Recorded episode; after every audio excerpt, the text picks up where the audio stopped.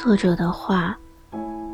这本书要提出的问题是我们如何改变，答案藏在与他人的相处中。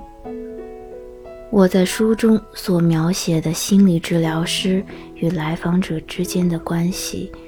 需要一份可以经历任何变故的神圣的信任感去维系。为此，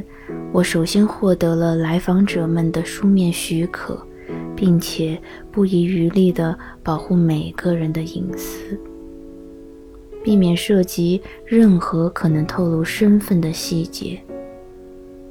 在一些情况下，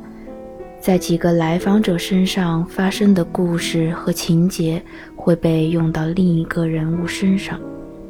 所有变动都经过了缜密的思考和仔细的斟酌，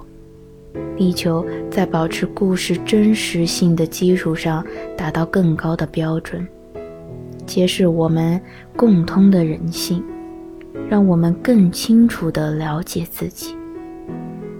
所以，如果你在阅读时看到了自己的影子，那既是巧合，也不是巧合。